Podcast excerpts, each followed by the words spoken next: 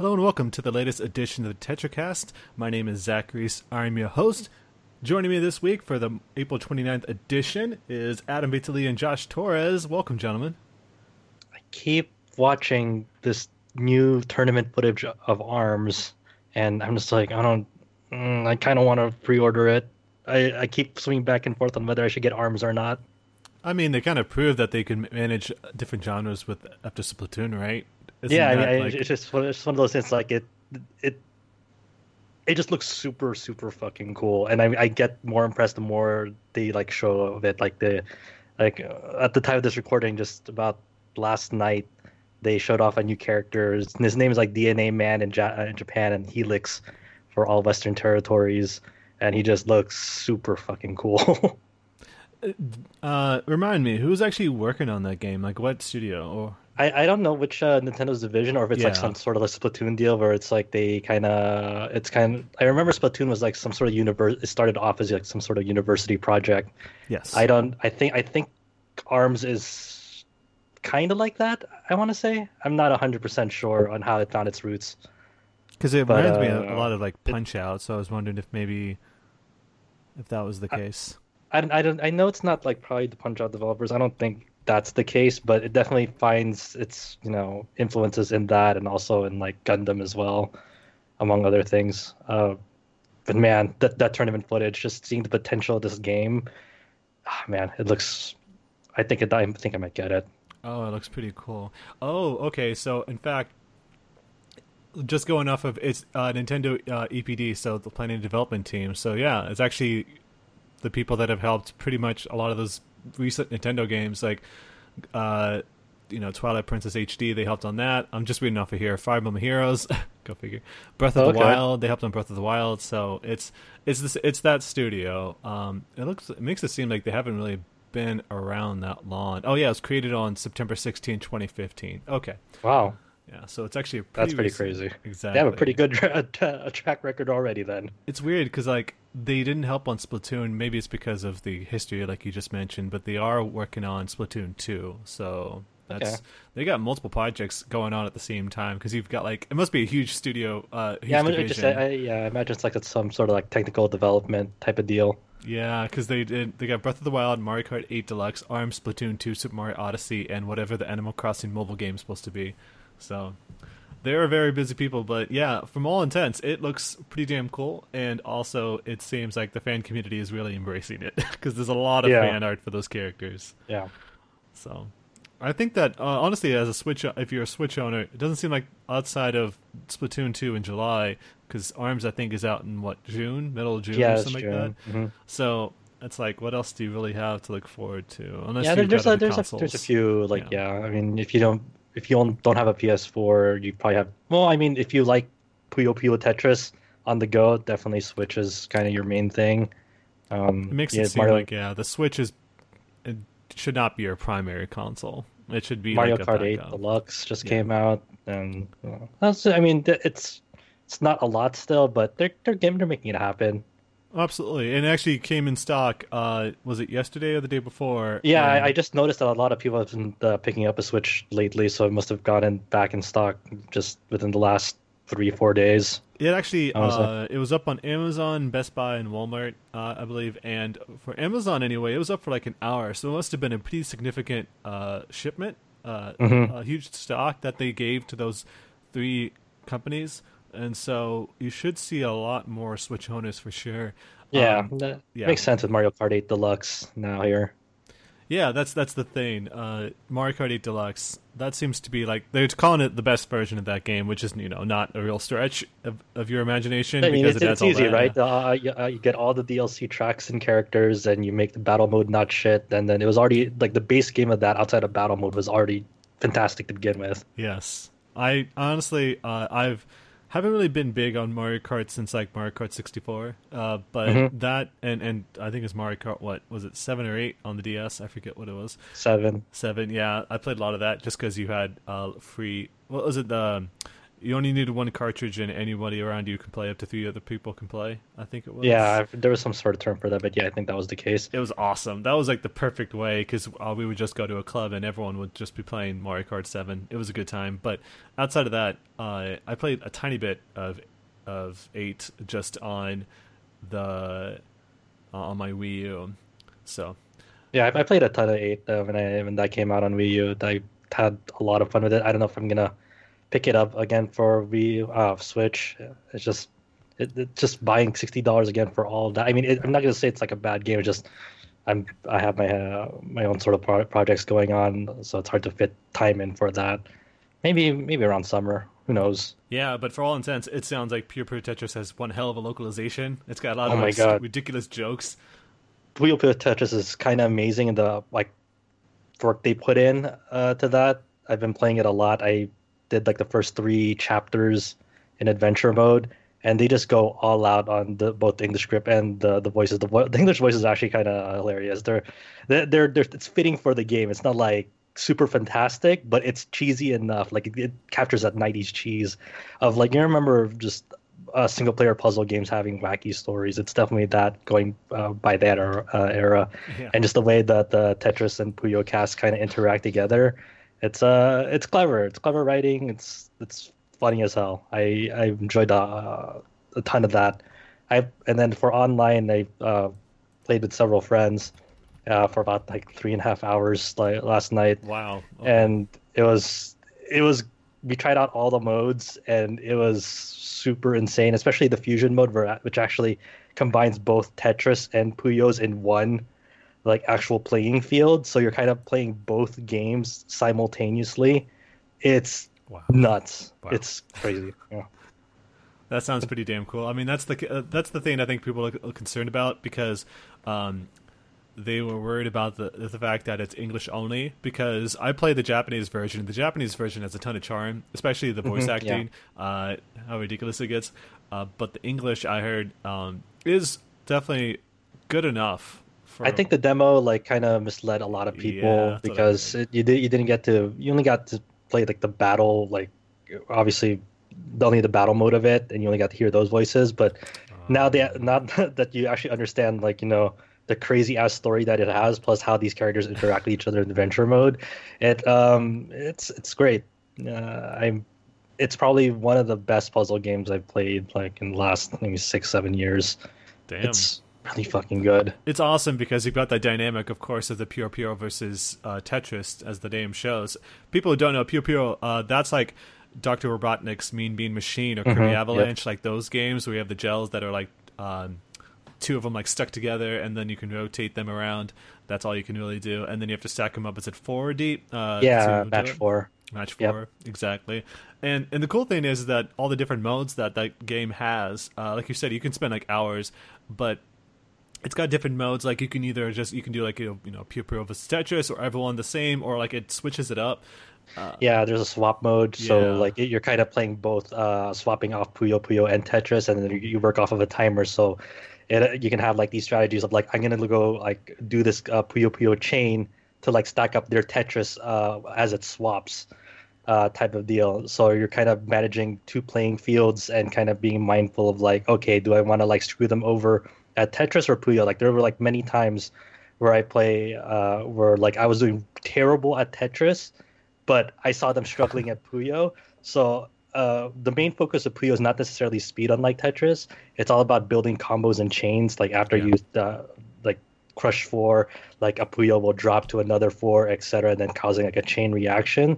So you can really do crazy chains that'll almost pretty much kill the other player if you do it right.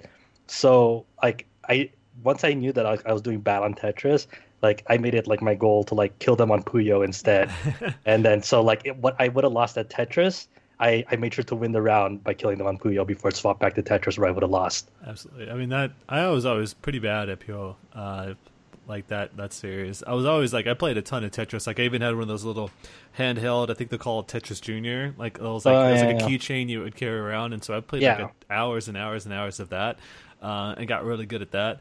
When it came to Puyo, I only got maybe 2 or 3 rounds into, say, Kirby's Avalanche, and then just absolutely lost it every single time. I could not. Yeah, Puyo is a weird like mind. It's kind of like learning how to drive. It's just you kind of have to like lead on your combo chain. So like the junk that they give you, you can work it towards your advantage. So you have like these great blocks that fall down towards you, and those are like kind of like your initiators of your chain, because once you get rid of those, you can start kind of working it to your advantage. Like, okay, I'm going to put this color on top of this junk, so when I get rid of that block, it'll initiate a chain that'll get rid of this gray block into this other chain.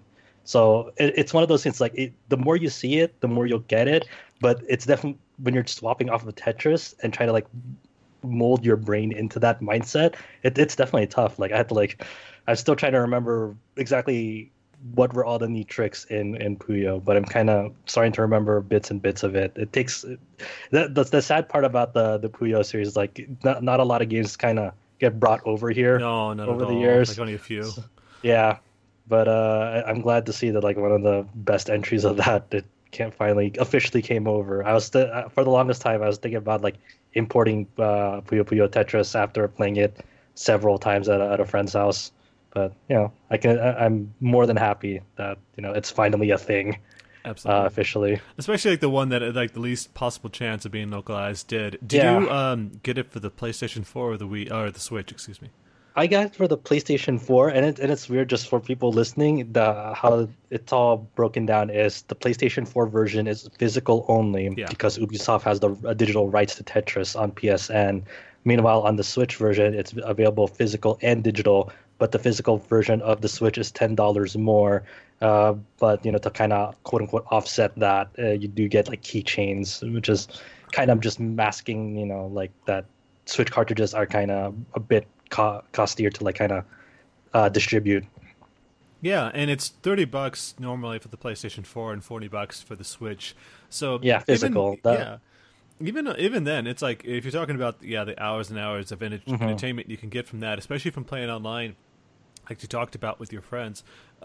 It's got a ton of value, and especially if you have an Amazon Prime account, you get 20% off, or Best Buy's Gamers Club, that's 20% off. So you know, $24 for a game like that. That's a hell of a price to put it at, and it just makes it feel like there's more and more games lately that are kind of bringing down from the price point, because you got that, you got Yakuza Kiwami coming up, and then of course you got the Valkyria Revolution. Yeah. So, or is it just Revolution? I forget. It's just Revolution. Yeah. Azure Revolution was the Japanese one, and I think Puyo Puyo Tetris is like one of those like great cases of like it's I can imagine it's like an amazing Switch title because you just take it on the go as well. Yeah, I mean, no doubt. So like I feel like the best like way to get if you want to like just play it is probably digital on Switch, so you always have it on hand wherever you're at. You don't have to swap out cartridges or anything. It's just always there for you. Yeah, and that sounds like a really good plan, although those keychains, they look pretty cool. Yeah, I mean, I would like to have that because they're adorable as hell. So just to have that around. So besides Puyo Puyo Tetris, which I still need to get to, I bought that game too, but part of me wants to just hold on to the physical version and just keep it in the shrink wrap and then just get the digital, just because I don't know, because like you said, like that's the only way to buy it. Besides that, though, you've been playing Switch. You need a Switch for the digital, though. Oh no, you can on PlayStation 4 digital, right? No, it's not available. That's what I mean. Just giving up on playing it on the PlayStation 4 and wait till I get a Switch. So I got confused in my own conversation. Yeah, I know it's a weird like way to distribute it, but it's the only feasible way to kind of, and it's also weird that they didn't bring over the Xbox One version either. I mean, there was an Xbox One version, or the Vita version too. Yeah, the Vita version is weird because that's also the version of that is kind of outdated and balancing because they released like a few balance patches for this in the Japanese version. That's right. But I think the Vita version is on an outdated patch for that. Yeah, that's very true. But, you know, people who are listening, of course, you can still import obviously the Vita version from Japan. Maybe the prices will go down just because now it's been localized that the import prices weren't so high because demand was high. So hopefully that'll be the case. But, you know, region free, which is fantastic. But besides that, you've been also playing some Dragon Quest Heroes 2. Yep. Dragon Quest Heroes 2 is, like, I've only barely 3 hours into it, but it's kind of better than the first game in, like, almost every aspect. Yeah. And that's solely because the first game relied so much on base defense to kind of roll it back a little. Dragon Quest Heroes is that Koei Tecmo Omega Force developed game with this Dragon Quest license. So it's very much like a Dynasty Warriors gameplay hack and slash type of deal. Yeah. The first my beef with the first one was, especially the main quest, is that a lot of the missions, maybe like I want to say 90% of the missions were just base defense. So it's just like wave based kind of deals, like setting up like kind of defenses against it, summoning monsters to help you kind of fend off waves at key spots. And it was like that over and over again. So the whole story had to like be contextualized, like, oh, okay, you always have to be like defending this village or defending this person for, you know, like the whole, every story beat of that was centralized around that. And not only did it like make the story beats dull, but it also made the gameplay design and structure kind of suffered for that. So in the second one, you have these dual protagonists again, the new ones, cousins Lazarus and Teresa, I believe, and they're knights, and they kind of meet up, and the already shit goes down. They're visiting this kingdom and whatnot, and so they're trying to prevent war, like from these two kingdoms on the brink of it. And this game is already great because it's there's still very very like small amounts of like defending stuff that's like that they just went through right now, like some story missions, but. Right from the get-go, you're already on a field map, like traveling from one like city to another, mm-hmm. and like you have just the amount of options that you're given is like way just more versatile. Like you can now like spec into a class with your main character, one of the cousins, and like they initially start off as warriors, but you can like either do dual wielding or sword and shield, or you can have them have an axe and whatnot, and other weapons, a spear, and just being able to just freely travel around like that without having to like aren't confined by like a mission of just defending something and having to like wait for like waves of enemies and just going through the same thing over and over again is very refreshing. I think it really works to the game's advantage. I now have Torneko, Maribel, and Ruff as well in my party. And I'm really liking Torneko a lot. That's the merchant traveling merchant from, was it 5? 4? Okay. 4. Yeah. Mm-hmm. And he's a blast to play because like his whole moveset is kind of focused around like charging through enemies. And his abilities are great because he's kind of like your big party healer as well. And so you have an HE and MP bar. Just like the first game, you can assign skills to your characters that you learn via skill points, and then so every time you cast it in combat, you'll expend that MP, and then in combat as well, just like the first game, you can like switch between any of your four party members in mid-battle, so you're not confined to one character. Like say if you're like at this tough boss, you need like more damage, so you switch over to one of the more heavy-hitting characters. Like I have this other character, Desdemona, I believe, who's a big axe-wielding check that just fucking mauls through enemies, and a lot of the design of this game, just in exploration in those fields, just there's a lot of things going on. You're not just like mindlessly like, you know, going from like one enemy mob to another. There are other things that happen out on that field. There's sometimes there's special monsters. Like I know there's like this bounty one that would like you went up to it and just like fucking one shot my party. It's like, oh, I should probably like get away from this thing then. And then there are other ones that are kind of like weird like mini bosses that you can kind of encounter, in which like you run into them and it goes to like a random encounter, like music playing and all that.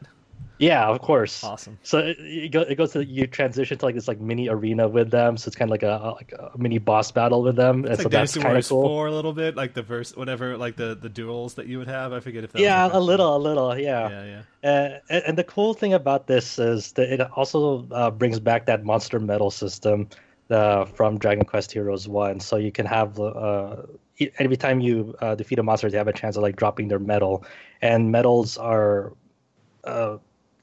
Classified in different ways. So like in the first one, you had sentry ones that like you summon the monster and they fight alongside with you for a limited amount of time. You have ones called saviors, which are like they cast a spell when they're summoned. I forgot the third one, but then there's a new fourth one in 2 called substitute, and like you kind of become the monster themselves. So like you like the golden modem medal, for example, is one of these substitute ones. So you use it and you become the golem himself for a limited amount of time. So you're just fucking smashing through enemies with like it actually has a unique moveset as well. It has a different attack. It's square, triangle, and circle.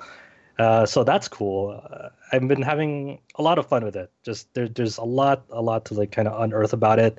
You can play this in multiplayer as well, but the kind of the big downside of multiplayer, like in story mode, is kind of like Nioh, in which one of the people has to have like beaten that story section in order to play with other people in that, which I kind of get, but at the same time I like doing that blind playthrough with someone. Yeah. So. And then I think there's like this also special dungeon that's multiplayer exclusive, I want to say. I think you can do it solo, but there's one that, you know, that doesn't need to have that requirement of the story, beating the story sections. So there's still a lot to unearth on that. I've been liking what I've been seeing. I have the PS4 version. I know the PC port is kind of rough right now. I don't know if that's been patched up, but just initial reports when I saw it on release day, I've been hearing people... I've been having weird issues with that, especially with resolutions beyond 1080p. That's the big change, right? Is the multiplayer, though. It's like the 4-player multiplayer, right? That was the big change? Yeah, I think that's one of the bigger changes, along with just the general mission structure being a lot more flexible and a lot better variety. Yeah, that's like I own the original, and I just haven't gotten to it because I got it back when there was like a price mistake. I think it was like Black Friday. Maybe a couple years ago, where it dropped from $60 down to $20. Like, well, maybe it was like $10 or $15. It was like super cheap, and it was clearly a mistake at the time. And I grabbed it at that point, but just haven't gotten around to playing it. But maybe I should just try the second one first. I don't know. We'll see what happens. I mean, yeah, the first one's not bad. Like, it's a fantastic like proof of concept of like, okay, adapting like, you know, the Dynasty Warriors gameplay style into how would that look like in the Dragon Quest verse. It definitely has that charm. It oozes Dragon Quest, you know, along with like just the UI, the sound effects, the music. It's just like I said, the main weakness of the first one was just that repetitive mission design. But if you can get past that and like enjoy the gameplay, like I really enjoyed like playing Bianca. In that one, that it's a great game in itself, but I think the second one just has they really listened to the feedback of the first one. It's like, okay, we can do a lot better with this. That's I think if anyone, Omega Force and Koei Tecmo, they've really got that down to a science, adapting these popular franchises into like their own style. Because you've also got the recently announced Warriors All Stars game that's supposed to be out. I think it's on. It's at the end of August. I think it's the same day as Yakuza Kiwami, speaking of which. So they've got like these two different games coming out there. But yeah, Warriors All-Stars, of course, it's like a collaboration of all these different properties into one game. But they've done a pretty good job with that. Then you've got like Attack on Titan as well. Yeah, they've been really busy over the years with just other licenses of, you know, anime, other video games. Like there is definitely a fan base. A strong fan base for these kinds of games, you know, and as equally so, like, you know, it's definitely you'll love it or hate it type of deal. Sometimes, you know, a lot of people will just want to like take control of a character, just beat the shit out of like hundreds of things, and there's, you know, something super satisfying about that. You're just being like not really confined by like a game's like traditional systems and being like let go, be free of just like going out to an open battlefield. Like I know they're working on Fire Emblem Warriors as well. Yeah. It's a good thing for the stress, but yeah, Fire Emblem Warriors, I'm pretty interested in that game. But yeah, I'm a huge fan of Dynasty Warriors, so I'm happy to see them doing this. It may not be for everyone, but I love it. So I think they're also they said that they're going to announce the first details on Dynasty Warriors 9 sometime next month. So that's going to be crazy because they already said that game is going to be open world. So yeah, and I think the next Romancing Saga game, speaking of which, is supposed to be out by the holidays, I think it was, or they've got. Romancing Saga, am I missing this? Not Romancing Saga, I'm sorry, what am I thinking of? Romance of the Three Kingdoms is what I'm thinking of.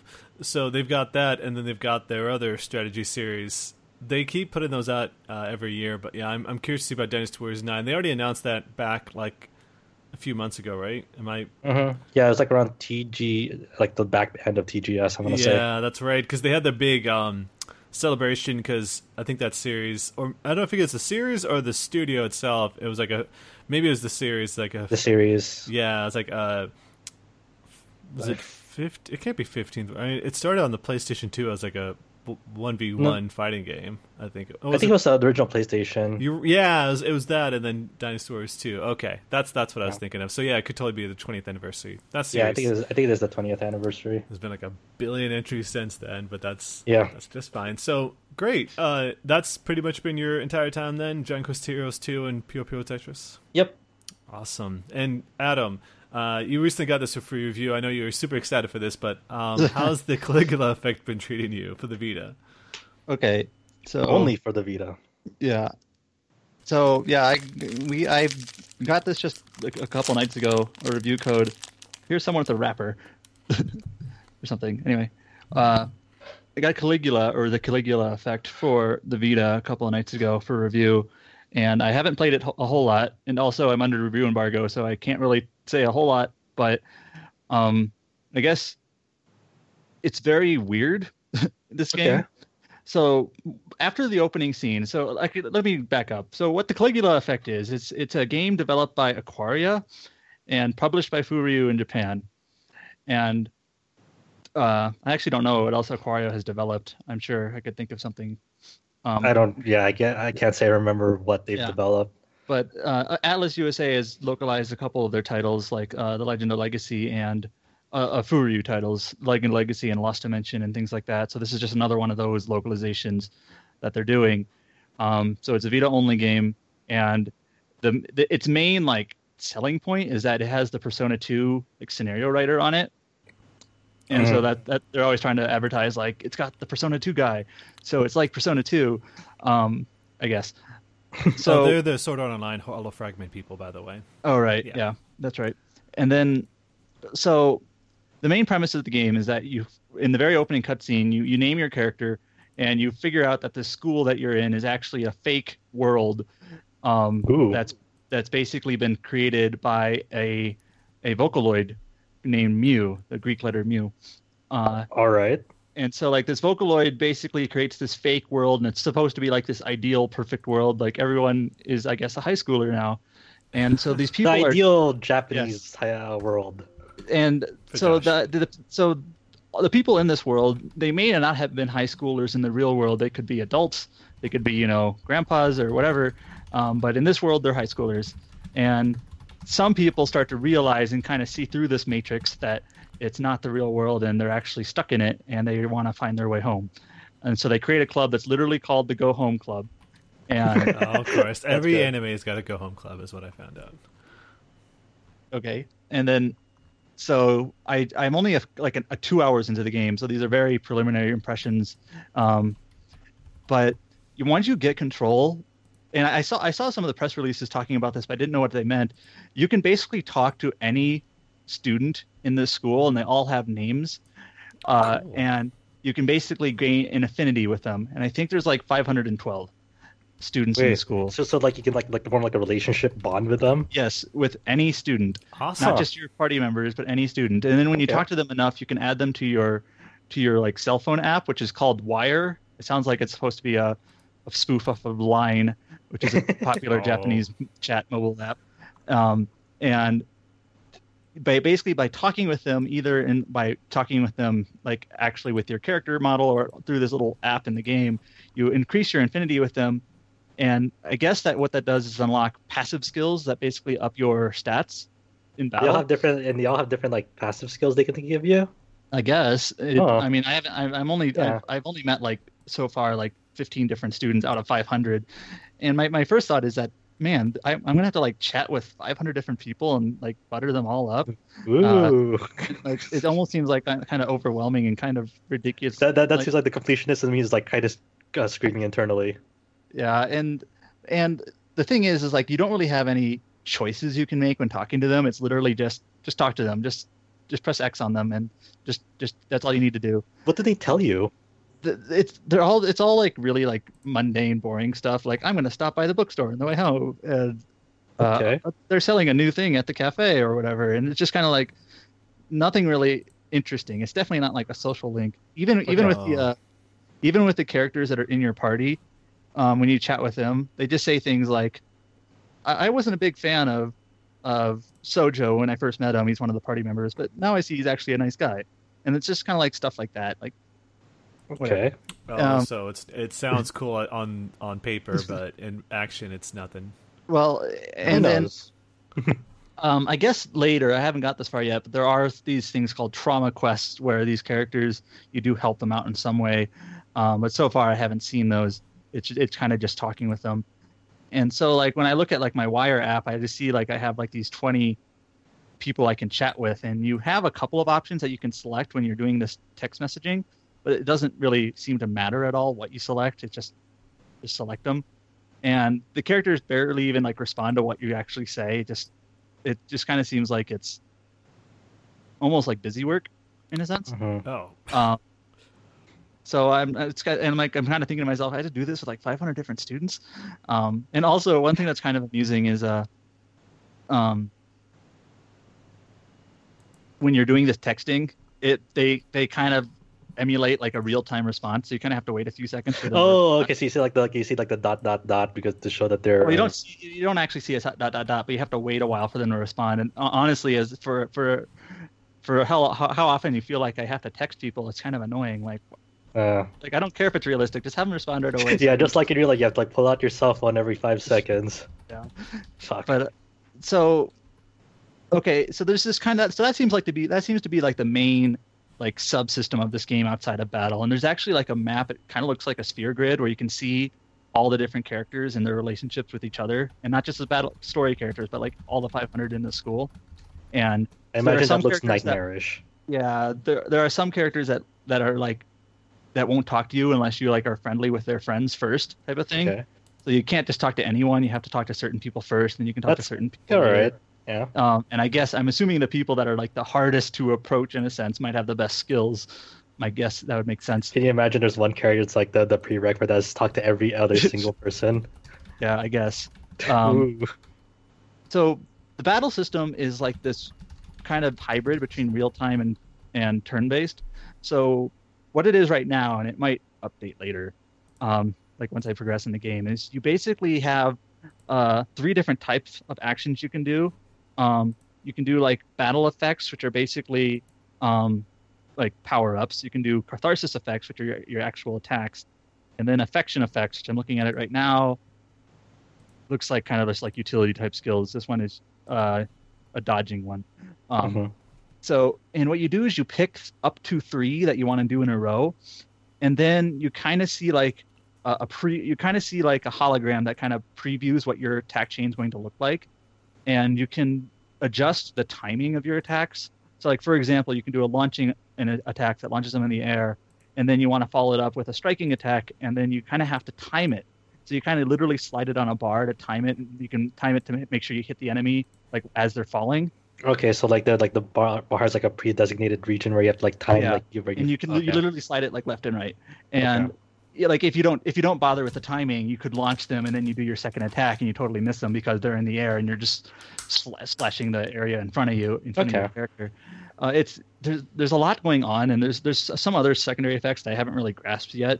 But that's kind of the basis of it is that you select three skills, you select the timing, and then you basically once you see the preview, and the preview even tells you like how much damage you're going to do and if it's enough to. That's kind of cool. Then it'll, you can basically execute it and basically watch it unfold in front of you. It's kind of a lot to wrap your head around. I think it's kind of like, especially just getting through some of the jargon, like what the heck is a catharsis effect? But from what I can tell, those are just your normal attacks. And then there's a lot of acronyms. Like I see one in front of me, CBL level 1 or CB level 1, and I think that's a type of catharsis skill, I guess. So I had to get around some of the jargon here. Does it flow well in like in execution? Well, let me just say that the performance is not great. It's kind of choppy. The frame rate isn't very smooth. Even just walking around the school. So it's actually pretty annoying. Do you think it's like pushing like the Vita hardware? Or just like you just don't know if it's optimized well. I don't know if it's optimized. It's not the best looking Vita game. A lot of the character models, you know, they have kind of robotic type animations and things like that. You know, it kind of feels like a PS2 game or something. which I guess a lot of video games do. But that is one thing that I noticed right away, is that the performance isn't great, and I kind of feel like I have to get used to it a bit. But I think I need to play more just to really get a hand on if I like this battle system or not, or if it's just kind of tedious having to time everything and all that, and like what other skills I can do. And just like, at this point in the game, like how fast are battles? Just any random encounter. So far, I can basically kill a single enemy in one chain. So I basically set up a chain. It takes, 10, 15 seconds maybe.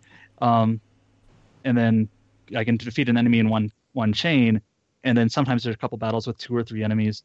By the way, I only have one party member right now. The other characters haven't actually updated yet. Well, okay. I mean, they're like, I know what other characters are in my party, but they haven't like awakened their ability to actually act yet. So that's how early I am in this game.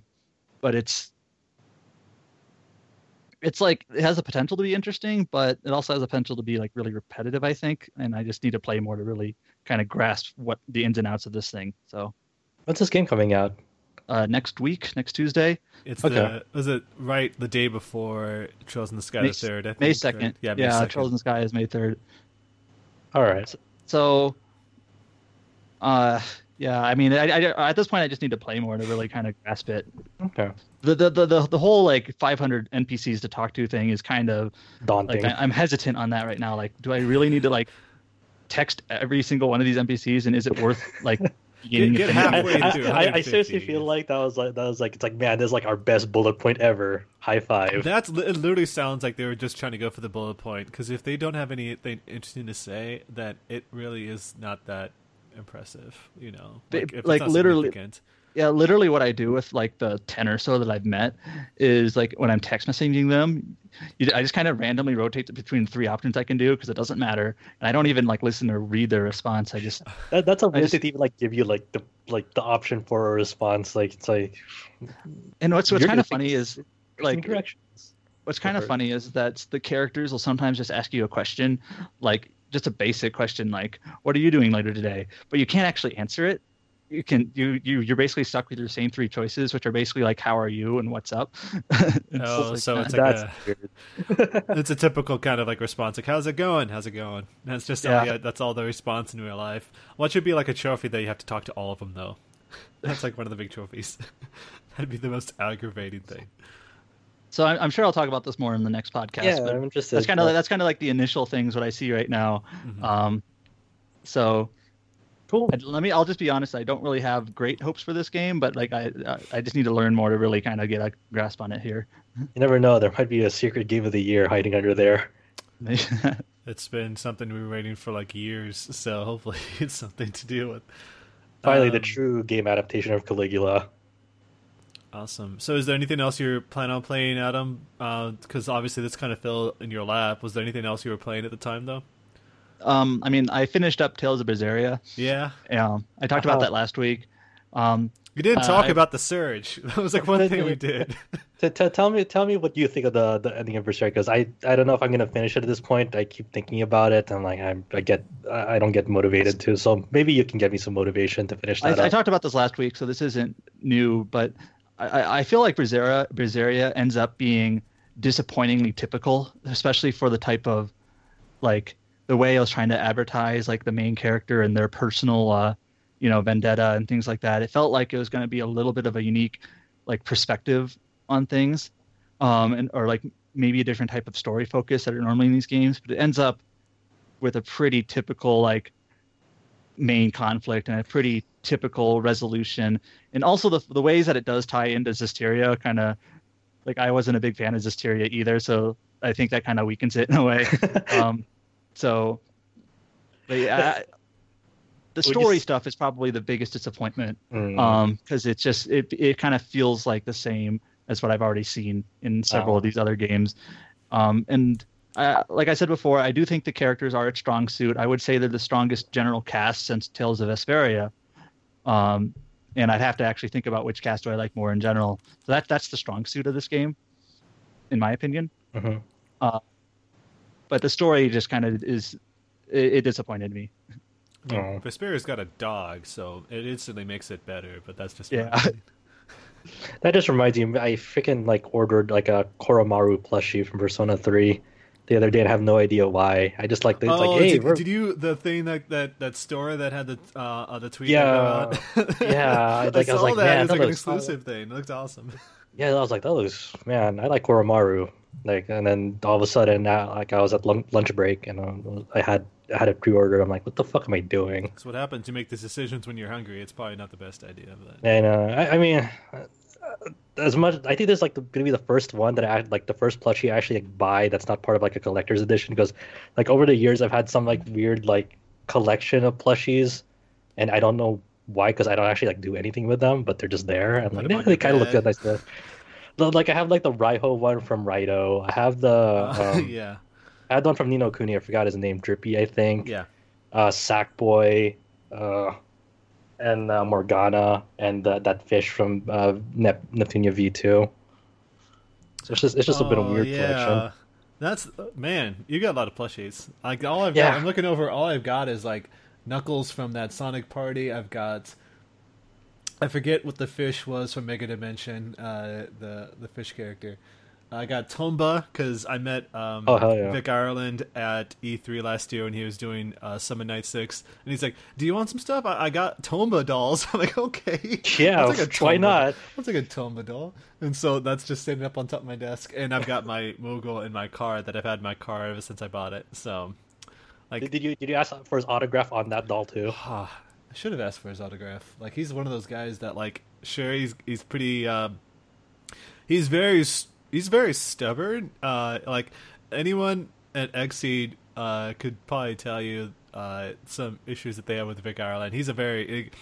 There was a time when they said they were going to like meet up. I don't know if you remember this. There was like a little prom that they had with each other, where like they were supposed to show up with each other. And I forget. I'm actually forgetting the details at this point. But like apparently, he wouldn't let it go.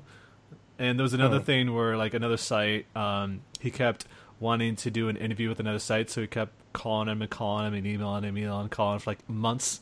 So he's like that kind of guy that he's, like, he seeks out attention a lot of the time. But, you know, for what it's worth, I do think Working Designs was a great developer, and I'm excited to see what else he can do with Gadget Works, because Summon Night 6 looks awesome, because it's kind of ramping up. It's out next month, right? At the end of May, end of May, yeah, because he had those. I wish I would have bought that special edition that they put out. Now I wasn't working at the time when they first had those up, and so now that they do, it just looks pretty damn cool. Like the bundle that they've got for Summon Night 6, the limited edition. You know, is it the only way to get it physically, or is there actually one that's like without not the wonderful edition? It's you mean just the standard edition? You can buy a standard edition. Yeah. Okay. In fact, in typical Vic Ireland fashion, there's like 3 different standard editions. Yeah, and the only difference is on the separate pages. Wait, what? The only difference is the disc art. Like one of them has like Raju, whatever the main character's name is. One of them is Amu, the other main character, and one of them is like the pet thing. He's not kidding either, because if you go to Amazon, there's like 3 different Amazon pages for each of the versions. I was like surprised, because you do a search for Summon Night 6, it shows it to you. You're like, wait, what? Oh, there's nothing. And for Summon Night 5, they actually did this like weird thing where you voted which UMD art you wanted to be in like the limited physical edition. That's all right. That's what I do with UMDs. I look at that like, I got this art. Were you just talking about the Gundam Versus one, right? Was it Gundam Versus or whatever? Like it was like you choose the box art, so it's not new. Right? Yeah, it's nothing new. What was that? Man. Wasn't there like another game? Like, was it Witch and the Hunter Knight? I think it was that also had like, or it was like a vote for the reversible cover. There was vote for reversible cover. Was it Azura's Wrath? I don't know. Or it's like I remember like an old game where you got to choose the box art for it as well. I don't know.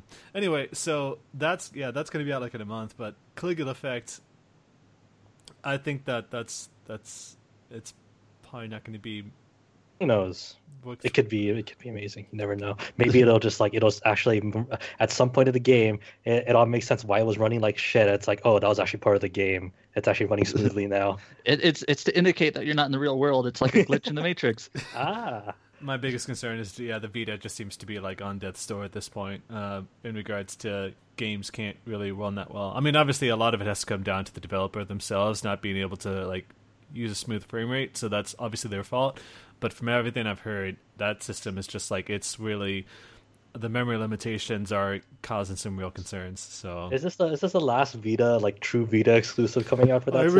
Really? Well, Axis Games has a couple of visual novels that are Vita only. Yeah. Oh, okay. All right. There's other Vita games coming, I'm sure too. I just can't. Well, I mean, there's a couple games that are like Vita PC or Vita. Yeah, I'm just talking about like Vita only. Danganronpa V3, of course, is like that. Yeah, that's gonna be. Yeah, the only one I can think of is, or the only Vita only games I can think of are like Collar X Malice or Collar Cross Malice from like Axis and just a couple other VNs from them and maybe other people.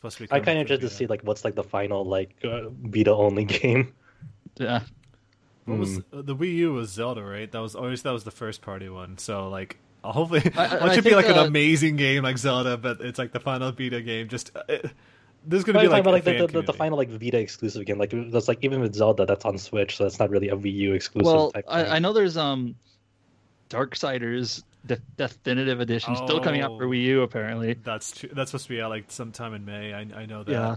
But you know, but that's not out yet. No, it's not. But it's out other places, but not the Wii U. Like they re-announced it for the Wii U like a few weeks ago, whatever. And then they like, so it's still coming. It's like okay, whatever. It's like about a dozen copies, but you know the Vita's been kind of blown wide open with homebrew. So if anything, it'll just live on as like a fan content community kind of thing. Like it'll live on like the PSP did. The PSP, yeah. I guess there's definitely homebrew games for the PSP as well, but yeah. Vita obviously is more capable, so we'll see if they do anything with that. Did you see, like, was it the guys who did that? I forget that RPG that came out that was released for the Genesis. Solar. Oh my gosh! Oh yeah, Pure Solar. Pure Solar. Yeah. I remember like Darren called Solaire or something like that. That's why I kind of says Pure Solar. They're releasing a new like fighting game on, I think it was like the Super Nintendo or the Genesis as well. I think it was like a new Super Nintendo fighting game. I know that it had like some really edgy name to it. I'm trying to remember what it was. It was kind of like I don't want to say, was it vampire themed? I want to say yeah. And actually, it's up for, yeah, exactly. Yeah, it's actually up for pre-order right now. And it's awesome. Oh yeah, because, like, that was weird. Yeah, there's the cool thing is that if you think about it, like what they're doing is that they're taking not to go off on a tangent here, but I just wanted to mention that it's cool that in their mindset, what they're doing is that they think it's awesome to be able to work within set limitations like that and try to do as much as they can, given very little, and as opposed to say like a big budget developer trying to make a picture perfect kind of design philosophy like Final Fantasy, whatever. And so more developers, if they did something like that, that'd be pretty impressive, as opposed to like also like Shovel Knight or Owlboy, where it's like they're trying to emulate that, but obviously it could run on those types of systems. So I'm curious to see about that, like, and that's something I actually kind of want to explore more, like that, and like the Dreamcast, all the shoot 'em ups that are coming out for there. There's still like I think there's another Dreamcast game coming out this year too, so there's still there's another one that they're making. But most of them are shooters, so if that's not your thing, that's not gonna. As opposed to like the Neo Geo games coming out on the Switch too from Hamster, so I'm up for those things. Like that's any of those old games, I'm pretty happy that they're finding ways to remaster for them. So that's still a weird thing that like we still see. Hey, there's a new Dreamcast and Super Nintendo game in 2017. It's like, sure, why not? I mean, the video games are timeless in that kind of aspect. I'm pretty happy. You'll find there are always people that will always flock to that, and for good reason. Yeah, like there was that last year, that NES game that came out, the Famicom game that was the shooter with the stars. Oh yeah, was it like a magical girl themed? I want to say. Yeah, it totally was. And they had a special edition, and I think one that had like the soundtrack that came with it. I think you can still get it on Amazon as well. Wild, impressive. So Adam, is there anything that you're looking forward to playing after you're done with Caligula Effect then? Well, I should be getting a copy of Fire Emblem to review, so that's actually a game I've been really excited to play, Fire Emblem Echoes. That's out in Japan right now, right, too? Like a couple years ago. And apparently you could, if you wanted to, it's leaked, the Japanese version. Go figure. The full game. So I know a couple of people who've been playing it for a while now. I'm excited to see like how if it retains the same problems as Fire Emblem Gaiden, and like how just kind of like a social experiment of how well a traditional Fire Emblem game by design to structure is received by the mass market these days. Because everyone's kind of been molded by the Awakening. You know how Awakening is very the big thing from like the fan base is like obviously like the relationships and bonds you have, the more intimate. It's too anime, is what they're saying. I'm not saying sure that was the big thing. The anime, yeah. But I mean, it's just like Fire Emblem Gaiden is much more old school in that aspect. It's not like super intimate with your teammates. Oh, it's about the gameplay systems more than... Are you talking about the look of the gameplay systems? The gameplay systems, not necessarily... I mean, the look is... I think it looks better than Awakening and Fate. It's just art direction. Yeah, I like the Atelier artist's style more than... I can't think of either of the artist names. Yeah, I can't remember. Here we go again, trying to remember artist names. Yeah, we're doing a great job this podcast. It's mostly been me, but I'm glad you guys are struggling too. So we always find our way back to like try to remember some artist names, like in every one of these episodes. We're just like, oh, who? It's like, fuck, man. But I know, like, so I've never played Gaiden. Okay, this game, Hidari, like, I think it was. Anyway. The Fire Emblem Echoes.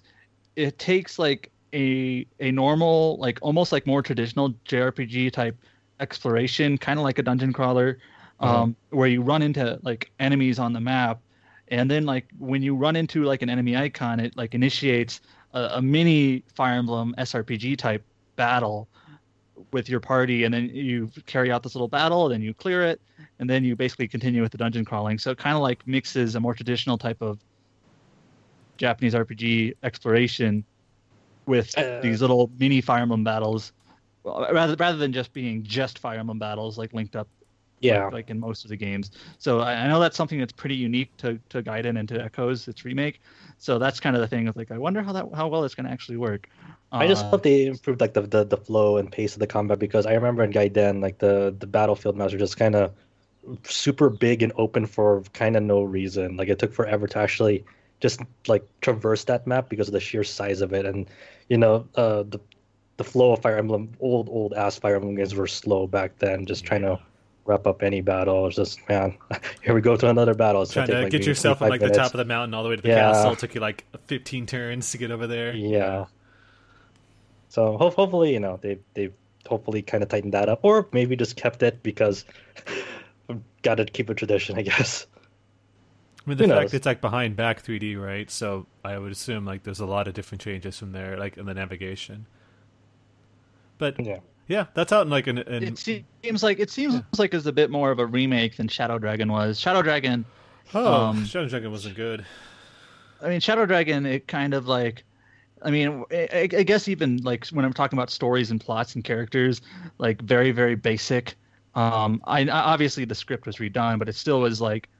It was pretty terse, like kind of how you expect an old NES game to be, in terms of like the plot moves together very quickly, like almost like every like it like there's almost no room to breathe because it's just everyone there's no cohesion. It's how do I put it? It's like almost like the stories are like extremely efficient, where every single thing a character says is like plot relevant. There's no like it almost doesn't feel like genuine or your characters must be important.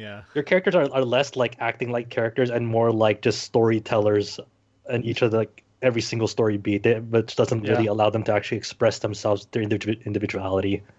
Yeah, and so from what I can see so far, Echoes as a story and character type remake seems to be a little bit more like putting a lot more fleshing out the story and putting a lot more depth behind characters and things. Yeah, and I mean, they've even added a few new characters. The initial story, the initial debut trailer for that game has like more story than the whole Gaiden. So I was just like, oh wow, I didn't even know this was like a Gaiden, because I was so unfamiliar with the plot, because they decided to have a plot finally. And I guess I knew this, but I didn't. I don't really know how, like to what extent, but it's in the same universe as Fire Emblem Shadow Dragon and Fire Emblem 3 or Heroes of Light and Shadow, or whatever Mm. It's basically in that same universe, but it's like just different characters. It doesn't follow Marth. No. For example, the original three Pegasus sisters do show up in this game, and are playable. So yeah, they are. So I don't really know like where it falls in that timeline or whatever of those first three games, but it's in that same world, I guess. I'm looking forward to it. I'll pick it up and play it. I'm always down for more just efforts to kind of revisit older Fire Emblems for better or maybe for worse. They did say that they're going to be making, like, they're interested in making more games like that, more Gaiden style games, right? Or Echoes. I'm sorry, that's what they call it. I think people made the assumption that Echoes might be a subtitle for, like, if they remake another game, like, they'll call it Echoes again, only with a different subtitle, like Fire Emblem Echoes, whatever Fire Emblem 4's remake is going to be. Well, let me be clear. I'm sorry. Is it that people were wanting that, or is it that the Nintendo themselves said something to that effect? Nintendo's never said anything like if this will be a sub-series. Okay, I think people are just kind of making that assumption. Like, yeah. What if they remake Fire Emblem 4 and they call it like Fire Emblem Echoes? You know, something. Like, I would hate to have that as a subtitle because just Echoes is a weird thing in the first place. So. Get it? Echoes because it echoes the past. It's like you're hearing this game again for a second time. Wow. It's a continuation, even though you didn't want to. Well, it's lower quality than the first time you heard it. I said this when I played Fire Emblem 4. What is Fire Emblem 4 called again? Oh God! Is it?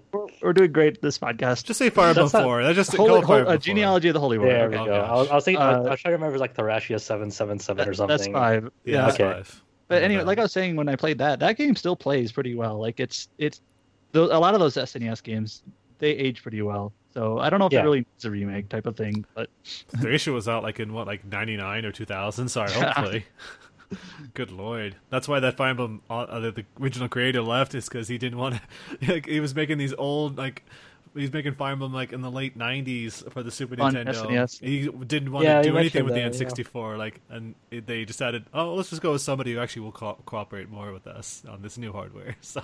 Yeah, we've added that whole spiel like at a past podcast. Yeah. It was definitely a thing. Absolutely, because...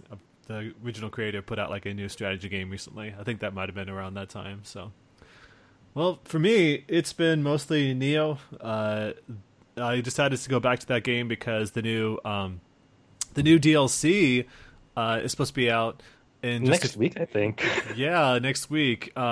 So that's pretty awesome. I'm really excited for it because I already spent so much time on the game originally. Like I checked the time that I put into it is about 120 hours.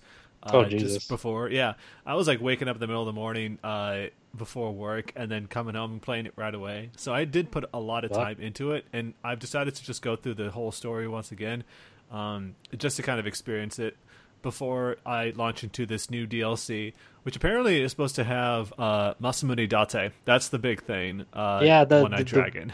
Just diving into like the DLC story details. Like there's kind of a weird thing because this DLC is kind of like an expansion of that. It starts like after the end of Nioh, and it focuses on the northern region of Oshu.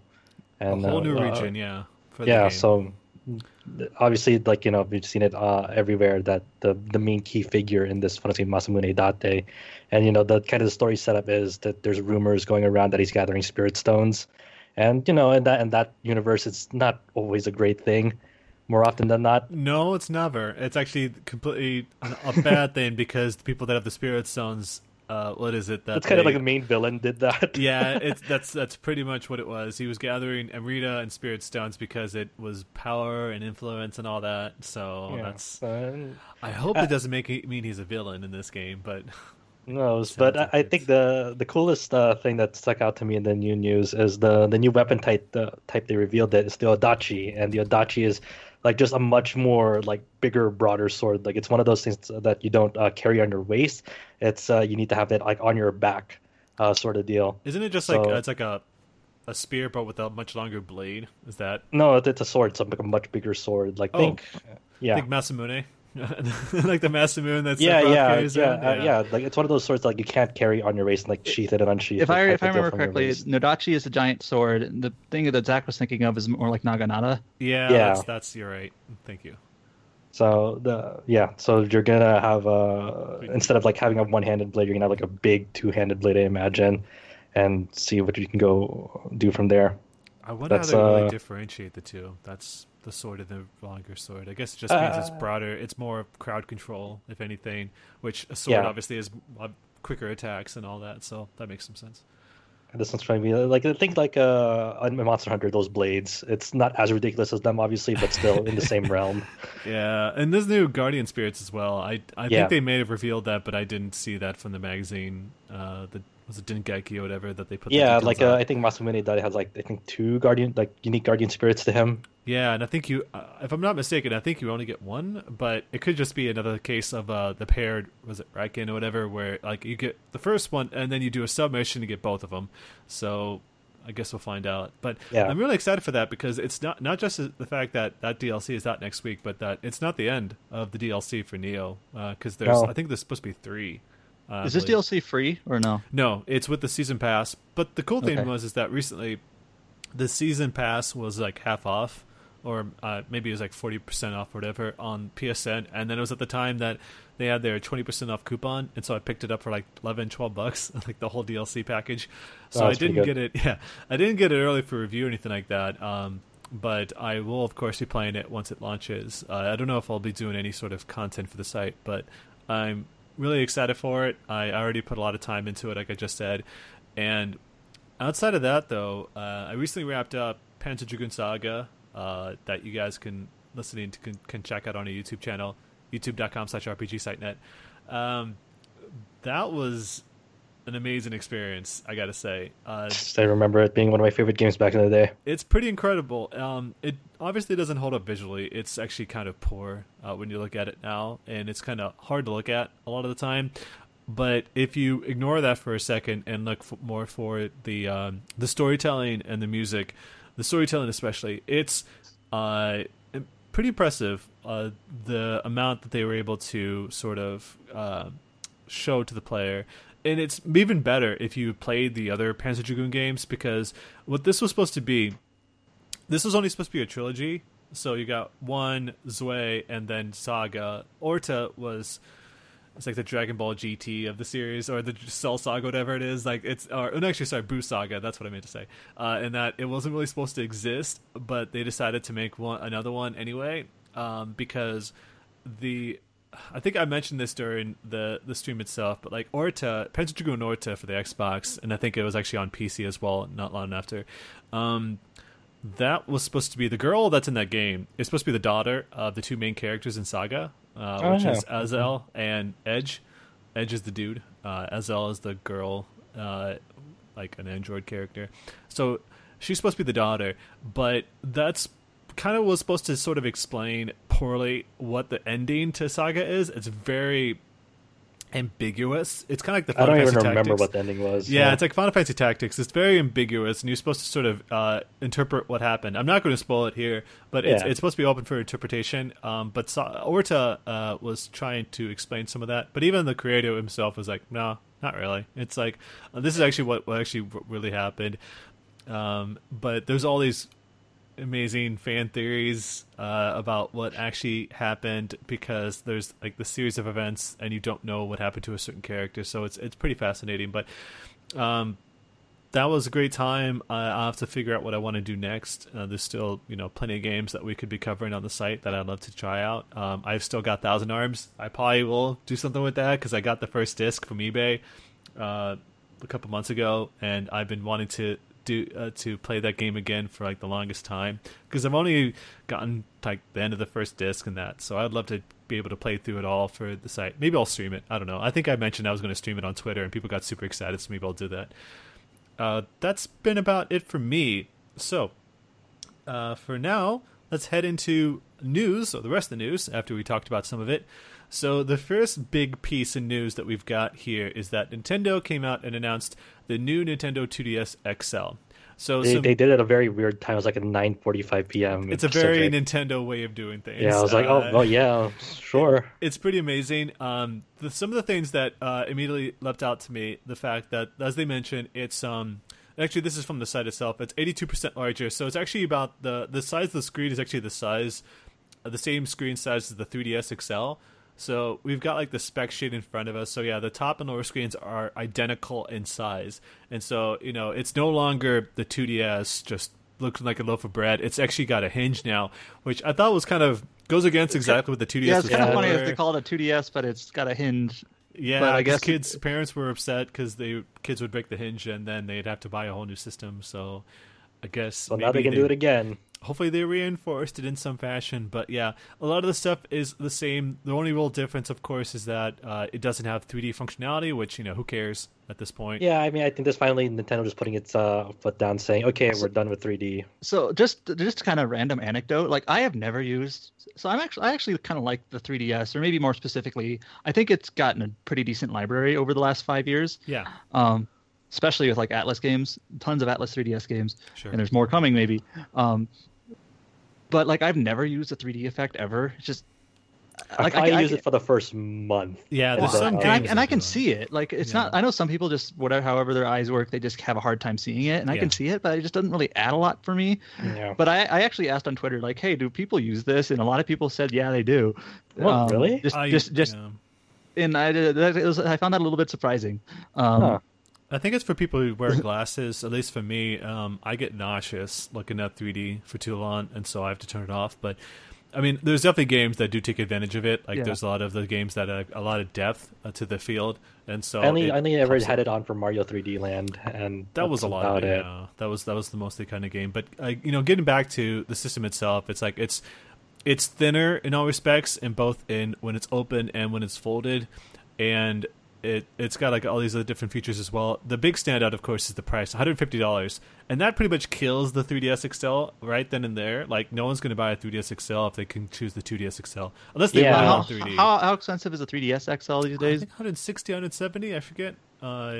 It's definitely more expensive, and I want to say it's like 230, maybe. No, maybe 200. It's not been 230. It definitely dropped in price. I think when the 3DS was first announced, what was the price of the original 3DS? Was it 250 or 299? It was 299, I think. Yeah, 250. You probably. I don't know. I'm not. I remember sure. It was really high. Yeah. Like a handheld. Like everyone like looked at it as like, man, this is, and you see the launch lineup for like the 3DS also. It's like the fuck.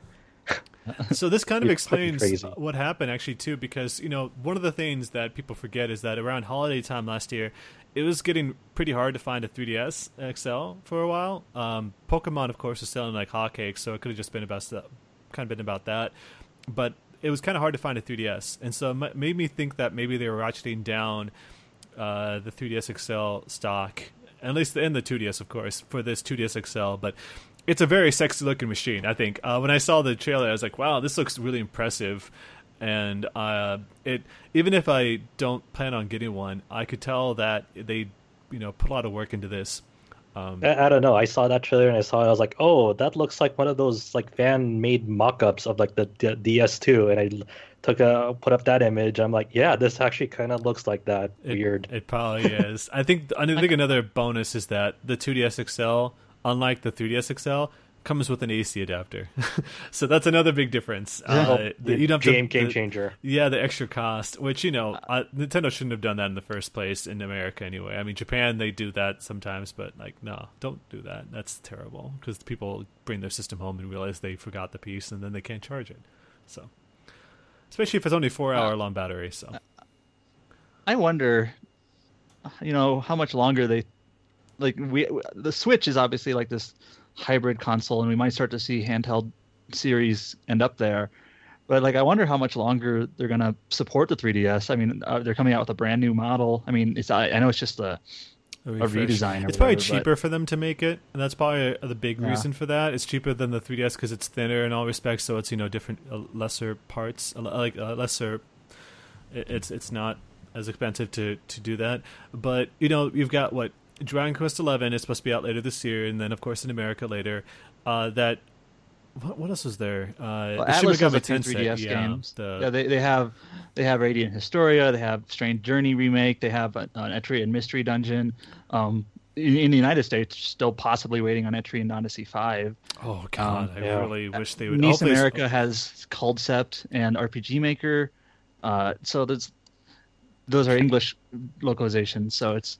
There's a couple of games coming, but it's, you can tell. I mean, I think the system is entering or is in its sixth year, so it's... Yeah, you also have new Kirby's coming up for it. Yep, new Pikmin, the Hey Pikmin or whatever it's called. No one's really that excited because it's a 2D sky scroller. There's also Ever Oasis. I mean, there's still some life in it. It's just, I don't know where it's going to be like a year and a half from now, if that's like still going to have games development at that time. It kind of depends what Nintendo does, because they already announced that they're not going to have an E3 conference. They're going to have their digital event, whatever that they did like last year and the year before. Yeah, they're not a couple of years in a row now. Yeah, they're going to totally do something like that. But it does make you feel concerned that they're sort of, cutting Switch out at the kneecaps, because they're not focusing all of their big titles. It just, I mean, and there's also like... Well, do we have any idea? Sorry to cut you off, but have they said anything about what they're going to be covering at E3? Or no, not really. And to say that like I think all their big titles are definitely for Switch, unless like you're kidding me if you're telling me like Hey Ever Oasis or Hey Pikmin are like big titles for them, or the Kirby. I mean, they're not really big titles for them to talk about mothership titles. Like I wonder like how many new announcements they're going to have, or if it's going to be more like here's more information on Mario Odyssey, here's more information on Xenoblade 2, Well, so there's... I lost what I was going to talk about. Oh, yeah, there was also that data mining of the Mario and Luigi Superstar Saga DX. That could be a thing, because the guy who quoted that on Twitter, he's got a history of getting these things right. Like, he found out about Breath of the Wild, like, months before. So he totally... that totally seems to be a thing that's going to be on the thing. Yeah, I think they're still going to have like just the last batch of titles that they're already in development like way before, like focusing exclusively on the Switch. I think it's just like making good and letting it go after all that. I think we'll come to a time where all their development, like maybe even right now, it's just only for Switch. And after getting those like batches of titles out, I'm hard pressed to like believe that they're like greenlighting new 3DS projects. Yeah. At this moment. Honestly, I'm actually of the opposite opinion. I feel like this is only the start of a renewed interest in making those types of games, because there's the Switch, of course. They're clearly not prepared, excuse me, to put out these big titles. And from what I've seen from developers, there's been like articles recently about it that a lot of developers were caught completely off guard from the announcement of the Switch. Like they didn't tell well-respected veteran developers, especially from the independent scene, about the existence of this thing, so they're completely aware. No, let me finish my thought, though, is that it seems like what they're going to do is sort of bridge the gap for a while, where it's going to be like there's going to be more 3DS games in development until the Switch is ready to release their games in 2018. But, if they continue to sort of stoke the fire there and keep on the 3DS, it makes me feel like how many people are really going to be convinced to switch from the 2DS to the 3DS to the Switch at this point? Like it should be so like they should be like hotcakes right now. So it should be like it should have been like a whole like Switch, like literally to go straight there and just put all their content there. But from what it all sounds like, it just Nintendo being super secretive might have hurt their chances with the Switch. There's already like a confirmed pool of like indies that were already in this. They have their whole infrastructure. It's not like no indies knew about. Like no, that's not what I'm saying either. Yeah, I'm more talking about like in-house in Nintendo development, not necessarily like third parties on 3DS. That's great, but at the same time, like that was the big problem with like the Wii U, right? Where it's like you got one Nintendo game like once a month or once every other month or every 3 months or whatever, and there was nothing much else. And that's kind of what it might end up being. There's the big like kind of pro of the Switch is like you don't have to worry about the Wii U 3DS divide. Now you have like a system that can like in theory that's the thing. It's more expensive. Like, it's twice the price of this new TDS XL. So it's. The other thing that I think about are like obviously with games like Puyo Puyo Tetris, it's fine. But like a couple of these other third-party games like Dragon Quest Heroes, it's a port. Mm-hmm. Like I heard that the Wii Switch version is kind of inferior to the PS4 version in most ways, so it's like why would you get it? And it kind of makes me think of like there's an upcoming Shin Megami Tensei title for Switch. And Dragon Quest 11 too, by the way. Yeah, sorry. It hasn't been that Shin Megami Tensei title hasn't been announced for anything else yet, but it could be a multi-platform title. Yeah. And so it's like you wonder like is it going to be worth getting on Switch or should I just get it on PS4? And then there's stuff like Dragon Quest 11, which is going to have a Switch version. but it's not even coming out at the same time. So it's like, is it gonna, if it comes out significantly later, is there gonna be like, is it gonna come with some sort of bonus something to make people enticed to buy it?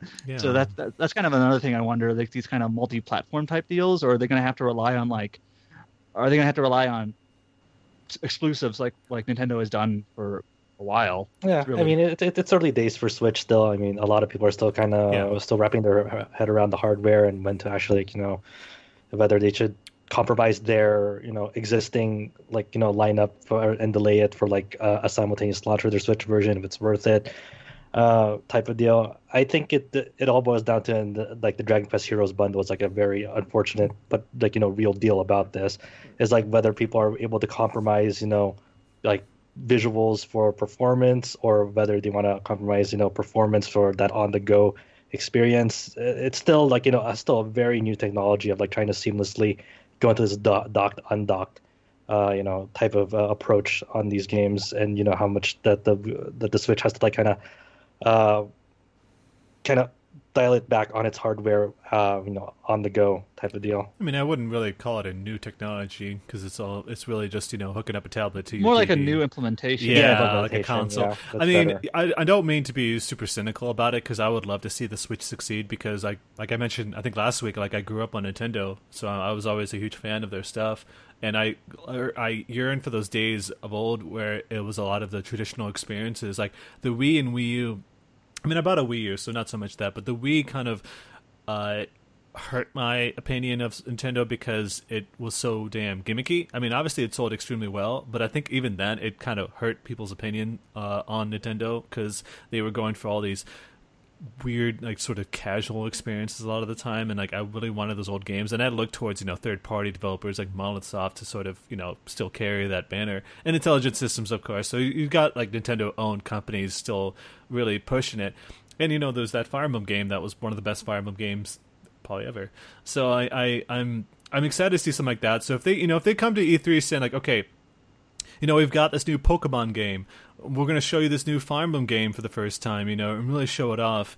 And, you know, these other properties, you know, that new Tales game maybe might even be there. Who knows? Because maybe Nintendo is willing to sort of, you know, use that as their stage instead of waiting for maybe TGS and really showing to people that they're serious about that. I think the sooner they do that, the better, because all we've got really to look forward to is after that is ARMS, Splatoon 2, and Super Mario Odyssey. So I would love to see, for the rest of the year, I mean.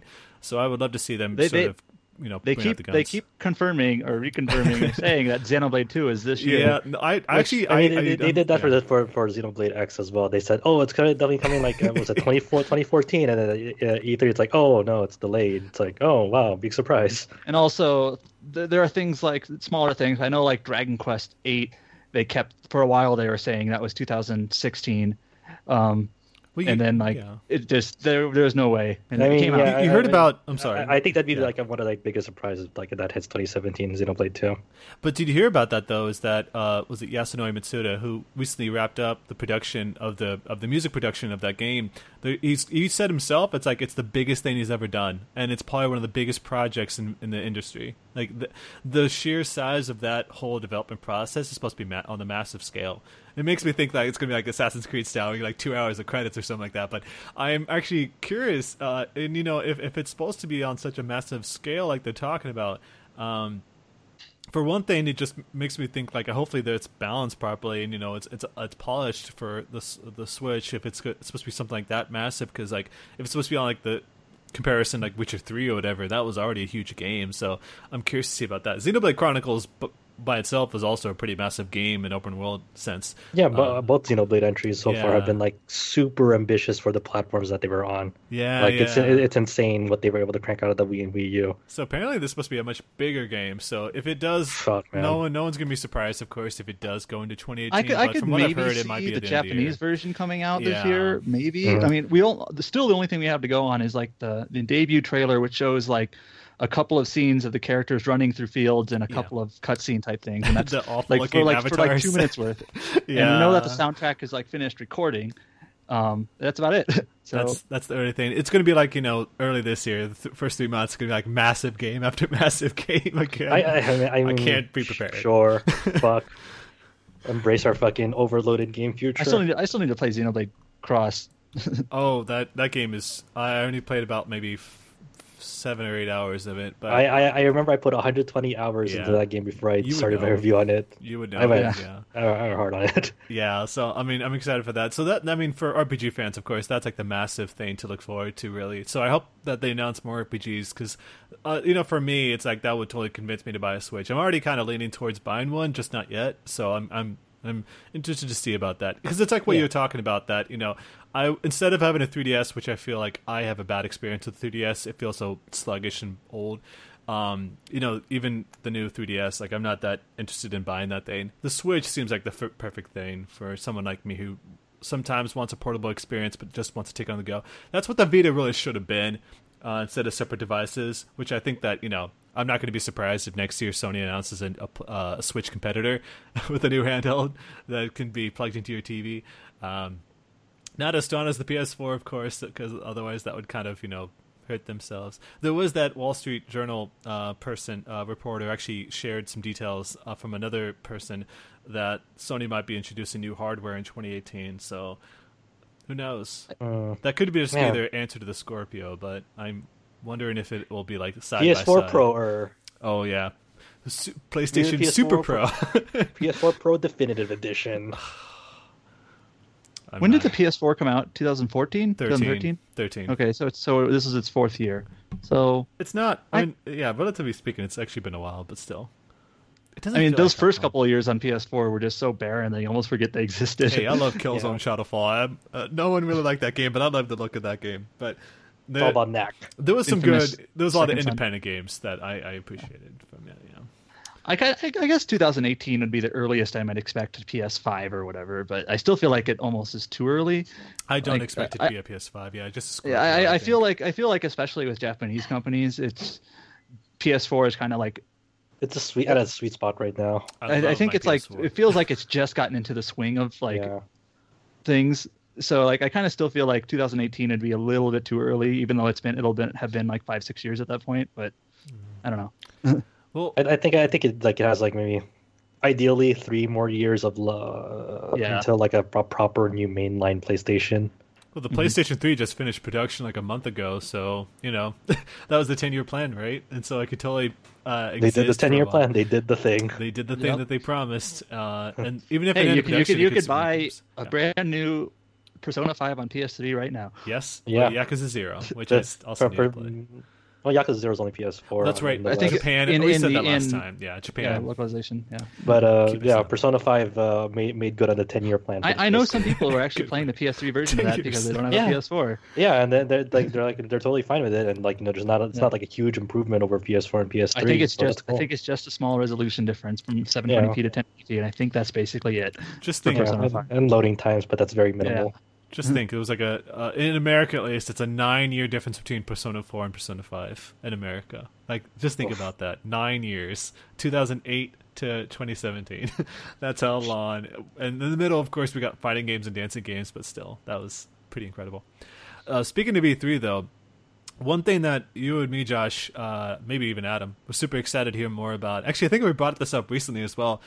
13 Sentinels Aegis Rim was re-announced to say that they're going to show more details, and this wasn't even an official announcement. Yeah. It was like a footnote, right?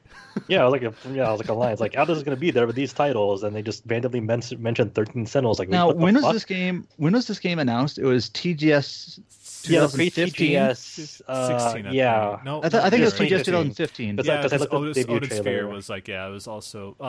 And to be clear, this was an update on the E3 Expo site. They announced the exhibitors and all. I don't know what is the exhibitors and showroom floor. And it did mention Atlas, but TGS 2015. And for people who don't know, 13 Sentinels, it's the game that's from VanillaSoft. That Vanillaware. Vanillaware. Wow. Okay. Close enough. Mix them all together. Vanillaware. It's the one that's sci-fi-ish. They're showing students walking around with giant robots in the background. So. That's awesome. We don't know anything about what type of game it is. I can really describe it. There's a trailer out that was released like a year and a half ago, and it shows, you know, Vanillaware doing its thing, and that's about it. Like, all we had before then was like that New Year's card that was the highly sexualized, like, robots getting stuff injected into them, and people like, I wonder if that could be a game, and this happened. So I wonder if that directly inspired. I don't know if that's like directly related to it, but it's what I'm talking about. I'm very interested in like what the hell that thing is, because it seems like it has like Vanillaware like doing its own take on giant robots. I'm like, you know what? That sounds fucking rad. And that's the great thing, you know, Vanillaware, even back then, if you're talking about like, you know, Dragon's Crown, that area, they already said, you know, going to the PlayStation 3 era, it's that they still wanted to bring out the beauty of 2D. The 2D art style and pixel and all that stuff. And so now we're going to the PlayStation 4 with that same mindset. That they can bring out the best in 2D. So you saw the potential of that in Odin Sphere Life this year, and that looked beautiful on both all PS4, PS3, and Vita, just really reinvigorating their art style into like gigantic modern era. Just like it's still like second to none in that aspect. They still bring out like one of the best graphical styles in gaming.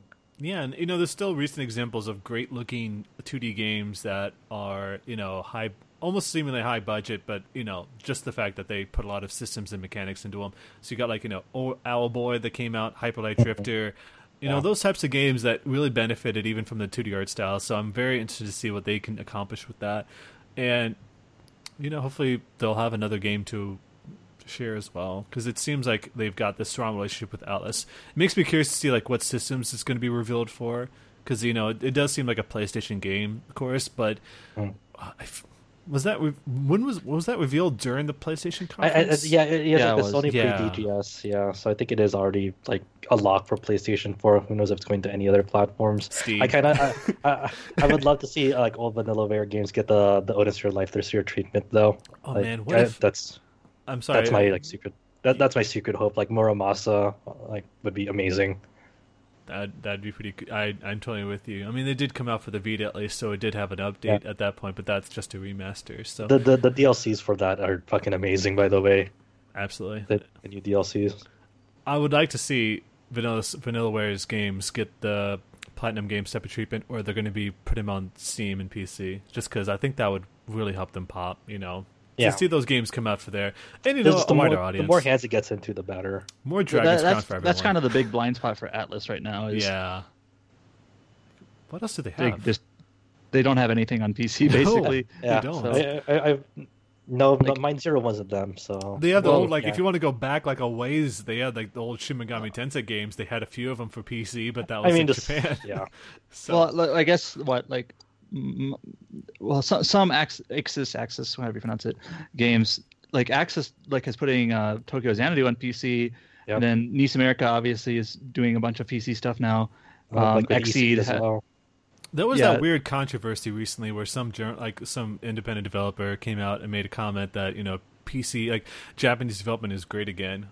Like, I don't think he was... and people got upset when he said, like, Japanese games are great again, because he had, like, Resident Evil and Nier Automata and Breath of the Wild and stuff like that. I think it's just one of those things. It's, like, it's a weird comment to make, because, like, it's not like Japanese games have really, like dipped in quality. It's like they've been kind of, you know, there's some bad games, there's some good games, but there's been this chain of, like really great games on their end. Maybe I'm sorry. Go on. I don't mean... Finish your thought. Sorry. No, that's just the extent of it, right? I mean, I think it's just like, if I haven't like read the article in question, but it's just it's a weird comment to say that they're great again. It's kind of like showing a naivety to like, no, like Japanese games have always been like, you know, at a good steady rate. Like there are definitely some bad ones, but there have been definitely some great ones over the years. See, so this was on Twitter that he made those comments, and I had a totally different take on it. I don't think he was being literal in what he was talking about. He just meant that they haven't been this great in a while, and I actually do agree with that, because you know it's not. I would say, I mean, if you're comparing like the games that have come out in the last 3 months to games that came out in 2016 and 2015, I remember in 2016 we were having a tough time with Game of the Year because we were like, I guess this is good enough. 2015 was also kind of like that as well. You know, I would say it's been a little bit since they've been this damn good, and I would totally say that for like Resident Evil. You know, I think for the console style ones, I would say there's a density now that getting. Like there were a few in between, say 2011, 2014, or whatever time period you want, but like just this density of really well received console style, Japanese games. That's the key word. I think I kind of agree with Josh that like I had plenty of games that came out in the last 6 years or whatever Japanese that I loved. It's just that there's just so many like back to back. It's a weird time. Yeah, it's a weird time. Alex and I were talking about this, where there's been such a density of such great games that it kind of makes us reconsider all the games that we've played in the last maybe 2 years. It's like if we were to revisit them now, I'd do they hold up to the caliber of consistently great games that have been coming out? Because now that you've been exposed to so many great games at once, it's you really go back and think about man, that game in comparison to how games are right now wasn't really all that good. If I were to go back and revisit it right now, that's mm-hmm. I think that's more about what he was getting at as well, and that does it hold up, and not just for the super niche audience that can really treasure these games. I mean, I'm a huge fan of Trails of Cold Steel, but that's kind of hard to convince other people to play that game. And Nier Automata, and Zelda and those games. I mean, Zelda, of course, is going to be a great game, that's no doubt. But Nier Automata kind of came out of nowhere. Resident Evil 7, a great game as well. That it is made that it's got some issues, but it's for all intents it's way better than 6 ever was for some people might argue about that, but they're just fan of the mainstream. But yeah, it's got a much bigger appeal than it ever has, and I think that might be more what it is. I just saw a lot of hit pieces on this guy, a response article is what are you talking about? That's how Twitter's gonna be. It's no doubt. I mean, that's just how people are gonna be. But I think it's just he just meant more it's something that a lot of people are talking about, and not just certain communities and genre related sites like ours. That it's a much broader topic. It kind of reminds me back when Ni no Kuni came out and everyone was talking about it. That was that kind of conversation. Well, I just more specifically, I remember last year when we were talking our game of the year, I don't think we had any console games in there when we were talking about our top picks, because Final Fantasy 15 is probably one of the stronger ones. So we were still kind of is this really top three material? Because it wasn't a total disaster, but none of us were in love with it either. Yeah. And now with Nier and Persona and Zelda and even games like Yakuza 0 and Nioh and all of that, it's just Horizon. The conversation for Japanese RPGs anyways on consoles is going to be a lot more interesting this year, I think. Oh yeah, for example, our game of the year last year was Shin Megami Tensei 4 Apocalypse, which I think is a really solid game, but it might not even be top 3 if it released this year. I don't think it would, because that's just kind of how this year has been. No, it's going to be a really tough time. I know. What was it like? So what was it? Just to kind of recap it. Yeah, it was that. And the year before that was Bloodborne. So, but that was in the, I think the top 3, if I'm not mistaken, it was Bloodborne. I think it was Witcher 3, and then is Undertale. So they're very Western influenced games. So even if the game came from Japan, it's very heavily Western influenced. And then year before that was Divinity: Original Sin. So even for us, it's kind of been a thing where it's there's been some amazing games coming out of Japan for a while now, and we totally agree with that. But this year, it's so dominated by Japanese games, and it's going to continue on. Especially because Mass Effect was a little bit of a disappointment. Mass Effect was the weird it was the flagship Western RPG title. Yeah, that was in some respects. That was really it. And for the rest of the year, it's in terms of RPGs, I mean, Horizon, of course, is the game you can. Yeah, Horizon is the big Western RPG probably in contention. I haven't played most of these games yet, actually, but Horizon seems like it's actually unlocked. Is something that will come up in the game of the year stuff. And the rest of the year, the only other Western RPG I can really think about is maybe Original Sin 2 was supposed to be out this year as well. And The Surge. That could be a great game. Just have to play more of it. Shadow War. That might be. Unless I'm misremembering some important games here, that might be kind of the big titles until they announce more at E3. There's always games that announce at E3 out in the fall, of course. Elder Scrolls 6 will be out by the end of the year. We'll see.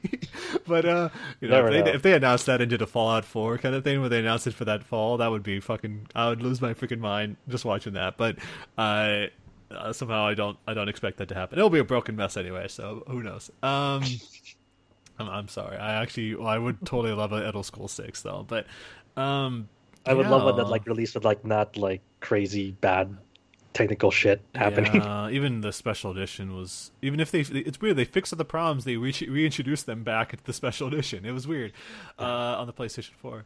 So anyway, that's kind of what I'm most interested for is seeing. And, 13 Sentinels is just definitely one of those games that I'm really excited to see more about. Hopefully they have if it's not going to be like a full-on discussion, at least like a full trailer for that game. It would be awesome to see that on stage at the Sony E3 conference. That would be really cool. Fuck, man.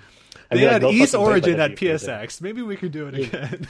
Yeah, that's like the most exposure that East has ever had in the West. Oh, totally. That's no doubt. And, Falcom's always been like a big bastion, so I'm hopeful for that. More Falcom love, please. That'd be great. Oh. Tokyo Xanadu on stage, please. That'd be awesome. Yeah, you do have Cold. That reminds you do have Cold Steel 3 in Japan this year as well. Yeah, fuck. Cold Steel 3 in Japan this year. Maybe that'll get a quick turnaround. I guess we'll find out. Anyway, crossing fingers. Yes. Speaking of big announcements, though, there's the last two pieces of news that we want to discuss. Let's get into the next big announcement. At least in my mind, is that Spike Chunsoft. They announced a new survival RPG from the makers of Danganronpa. Yeah, this is called Zanki Zero. Zanki Zero. It's a weird name. It's from if I remember the names, it's Yoshinori Terasawa and Takayuki Sugawara. They're from the Danganronpa development staff. This Zanki Zero is about a story of like 8 survivors.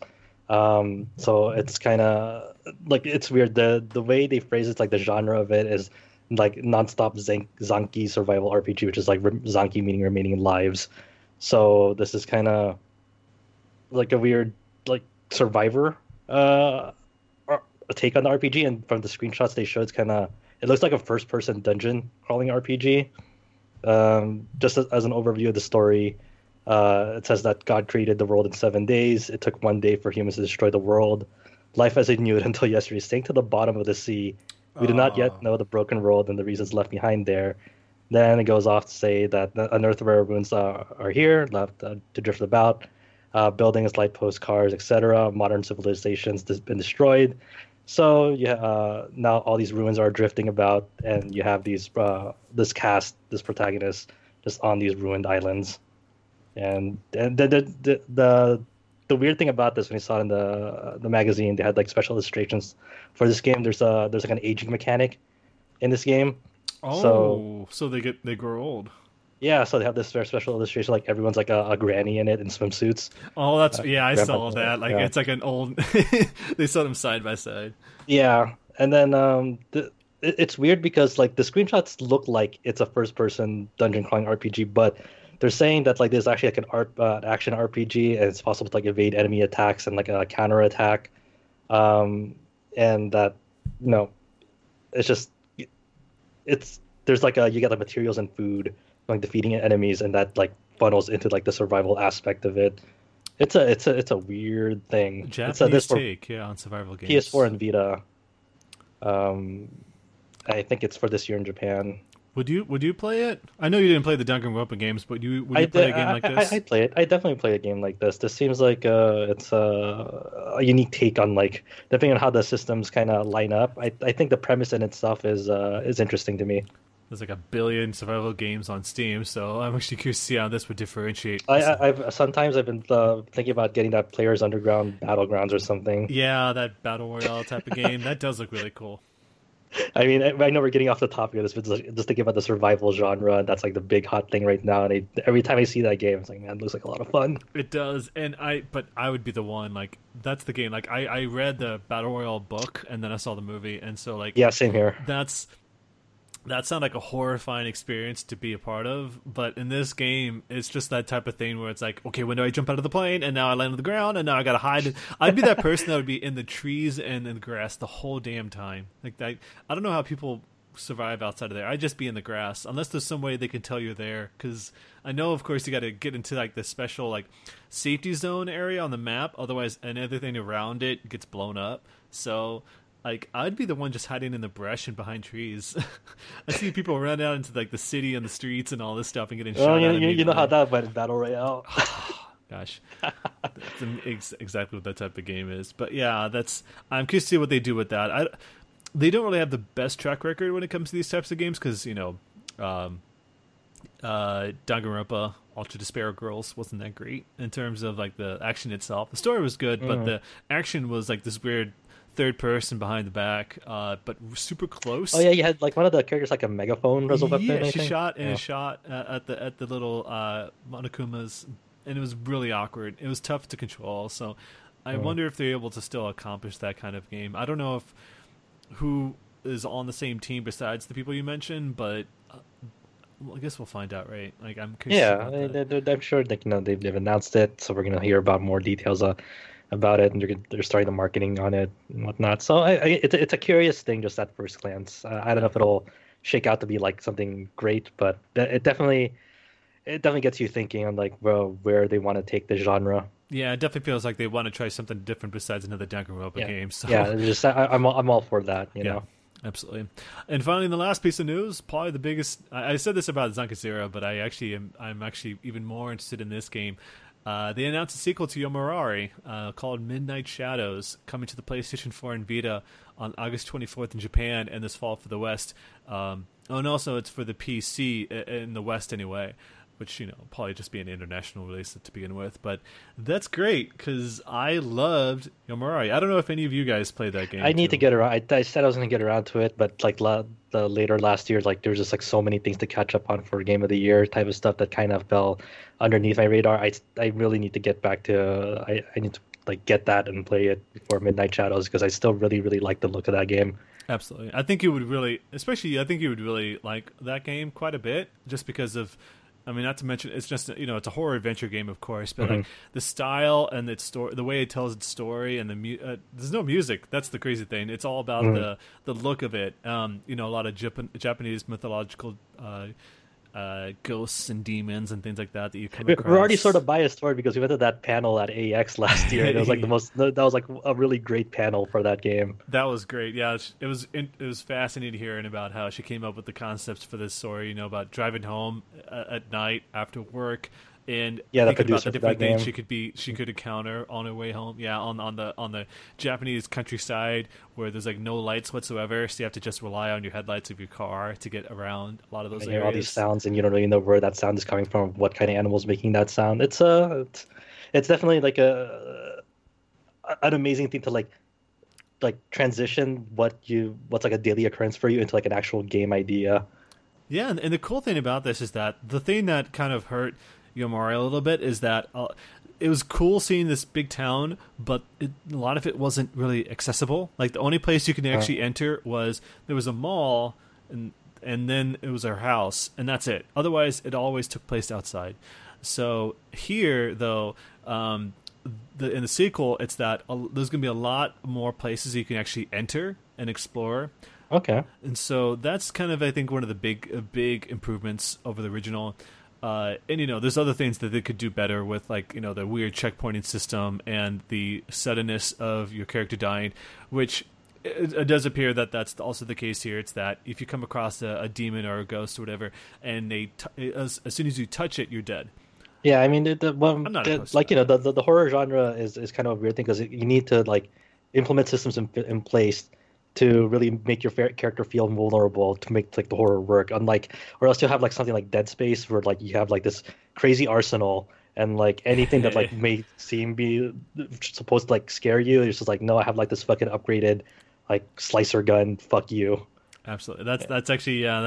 One of the biggest appealing things about Yomurari is it's art design and its chibified look of it. It was really charming, and it felt so innocent. And the way that game ends actually is pretty amazing in many respects. Even from the opening sequence to the ending sequence, both of those are fascinating. Not maybe not always hitting the best notes, especially the ending.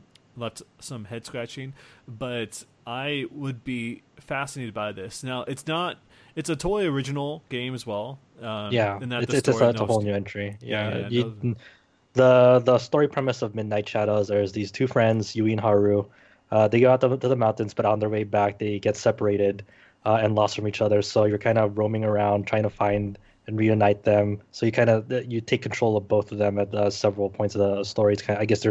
It's kind of like that Yakuza 0 thing where you'll go through this segment with one character and switch back to the other. And then they come upon another town. And so I don't know if I think this all the first screenshots for this game is beyond just the town premise. You go also into the woods by that mountain. Just like the first one, yeah. Yeah, and you also have this mysterious attacker who is going after them. So it's definitely expanding upon the initial Yomawari idea by having a dual protagonist and not just being confined to the town alone. Yeah, I'm really interested about that. I mean, when I first heard it, I thought, I was like, "That's a multiplayer?" No, it's definitely not.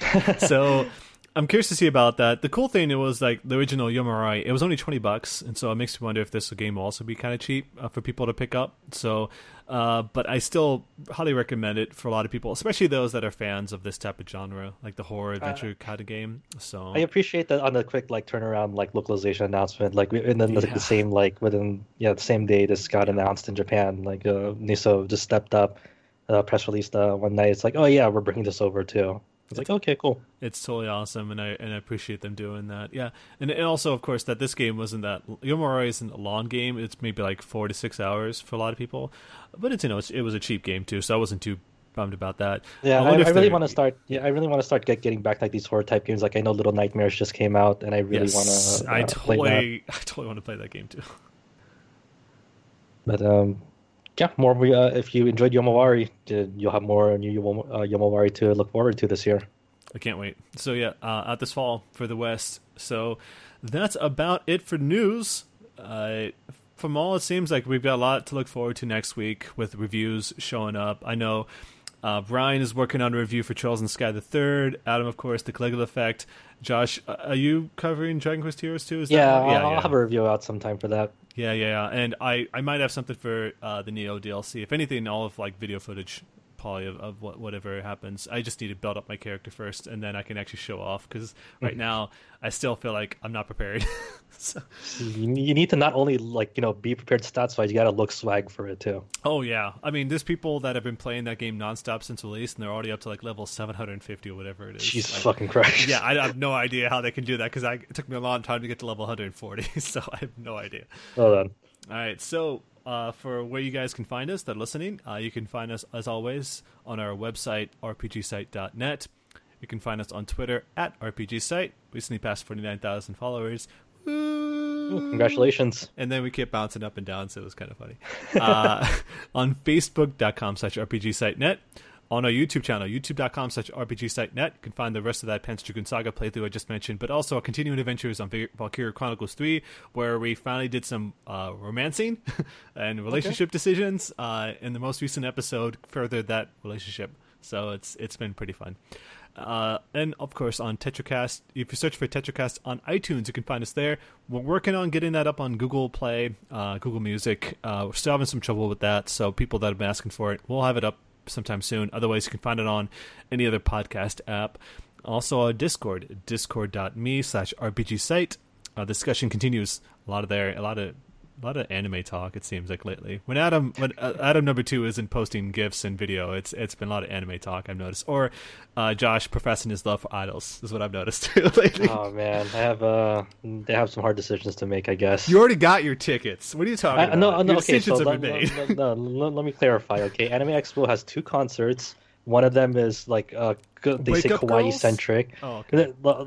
It'll have all the idols that day. It's the June 30th one, and then the July 1st one that I purchased tickets to is the one that has all the other performers like Minori Chihara, Garnadelia, Konomi Suzuki. But so I didn't actually get tickets for the idol one, but that's because it's not up yet. But I'm I don't know. I will admit that I would want to go for the social experience of seeing what that looks like, because that June 30th concert looks like a gigantic quarantine zone for like idol fandoms of all like walks of life. Yeah, that too. I mean, you had like the Macross Delta fans of Valkyrie, like who remember showing up. Like last year, like people bought like those glow sticks, those big ones, but for each of their finger, like for each of their knuckles, and so like they had like ones like 1, 2, 3, 4, like they had 8 of them, and so they were just waving them. I'm like, oh my, people are insane. Like they spent a lot of money on those things. Yeah, and then I'm sure like glow stick sales are going to be like 10,000% up thanks to that concert. So you have them, you have Wake Up Girls, which is like a lesser-known idol group, but they're all right, I guess. Then you have Aquas, which is like kind of like the Love Live Muse successors, and you have the Idolmaster Cinderella Girls, which is also like a successor type deal. Both have humongous fan bases, and all that like under one roof is a terrifying thing to think about. It seems like people would be like trying to rush the stage at every given moment. I wonder if like if that looks like a gigantic like a war zone like between fans, or like a weird spiritual like unification of like we all love idols, we can make peace with one another. So I don't expect it to be the latter at all, but we'll figure out. So do you believe in humanity, yes or no? No, I don't. Not when it comes to auto fandom. You've been hearing the stories out of Japan, like weird, like stalkers and murder and all. Not murder, but like, attacks, stuff like that. There's some crazy ass people over there, so I'm not expecting it to be much better in America, of all places. So yeah, I guess we'll that's a definitely stacked lineup, and like I'm kind of still 50-50 on whether I actually want to get tickets. Well, first thankfully, we need to get press passes, hopefully, to the actual event, and then hopefully we can get tickets to go see that. But we'll find out. I guess. Well, I mean, I already got my tickets for July 30th. Yeah, you do. Or the July 1 one. Well, that's great. They're doing that weird like a pre-event day or whatever it was. The June 30th one's like the day zero of that. It's like, fuck, man. This is already going to be July. Like AEX is like July 1st through 4th, so it's going up to like the Tuesday after. It's like, what the fuck, dude? Isn't it like they're making people go to that day as well? Like if they decide to, like they need to go to that day or something stupid like that, or to pick up passes. I know day zero you can pick up your passes. Well, I've been driving like an hour to work, so I'm not opposed to driving 30 minutes to get to Los Angeles. But still, yeah, it's always been like that though for day zero, like to pick up like your passes. So that's not new. It's like, but actually having an event there on day zero is kind of. It's technically like 5 days, and it's like, fuck. And also day zero, they had like those special like super expensive tickets. In which like you can like preview the whole thing before anyone else. You're going to spend an exorbitant amount of money, like the hundreds of dollars to pay for just that, like ridiculous. And a lot of it, of course, comes down to like a certificate of access. If anyone else is going to Anime Expo, we might be going as well, like we did last year. So we kind of quota. I feel like I have to go now since I have tickets to a concert. So you were going anyway. What are you kidding? Yeah. Well, I guess I already have my buy-in, right? Yeah. You don't have to weigh this decision. You were planning on it all along. So. Probably. All right, so lastly, though, before we finish up, we'd like to share where you can find us on Twitter. So where can they find you, Adam? Adam? What? My turn? Okay. He zoned out. He heard anime. He's only like Adam here, but he heard anime, so he zoned out. Yeah. KNG_SEDA. And Josh. Adam, congratulations on your recent offer. Yes. Thank you. Congrats, man. You finally got a job. That's awesome. Happy to hear it. Yeah, you'll be working at a national lab. Fancy. Yep. Learning all the secrets. Learning all the secrets that you can't share to other future generations, and you can't even mention that you're sharing disclosing secrets either. So you have to learn the way to sidestep those topics as well from your seniors. Good luck. He's gonna be like in a hazmat suit, like a sabotage mission at all times. Wow, I never knew Adam was a hitman. Yeah, absolutely. Just another disclose. You can find me at HDKirin, HDKIRIN. You'll probably hear a lot of Gundam talk around July. Gundam Versus, right? That got announced. You're super excited. We didn't talk about that at all, but Gundam Versus got announced for the West. It's coming out this fall and July in Japan, so I'll probably be getting both versions to show support. Yeah. I love it. Aaron wanted G Gundam, but apparently they got out of this instead. So get the fuck out of here, G Gundam! You're ruining the game. No, I'm just kidding, G Gundam fans. But no, seriously. All right, and finally, you can find me at Zach Reese, where I'll probably be posting a lot of screenshots for games. So find me there. So thank you once again. Thank you, Adam. Thank you, Josh, for being a part of this podcast, as always. And thank you, everyone, for listening to the latest edition of the TetraCast. Catch us next week for another episode. Bye, everyone.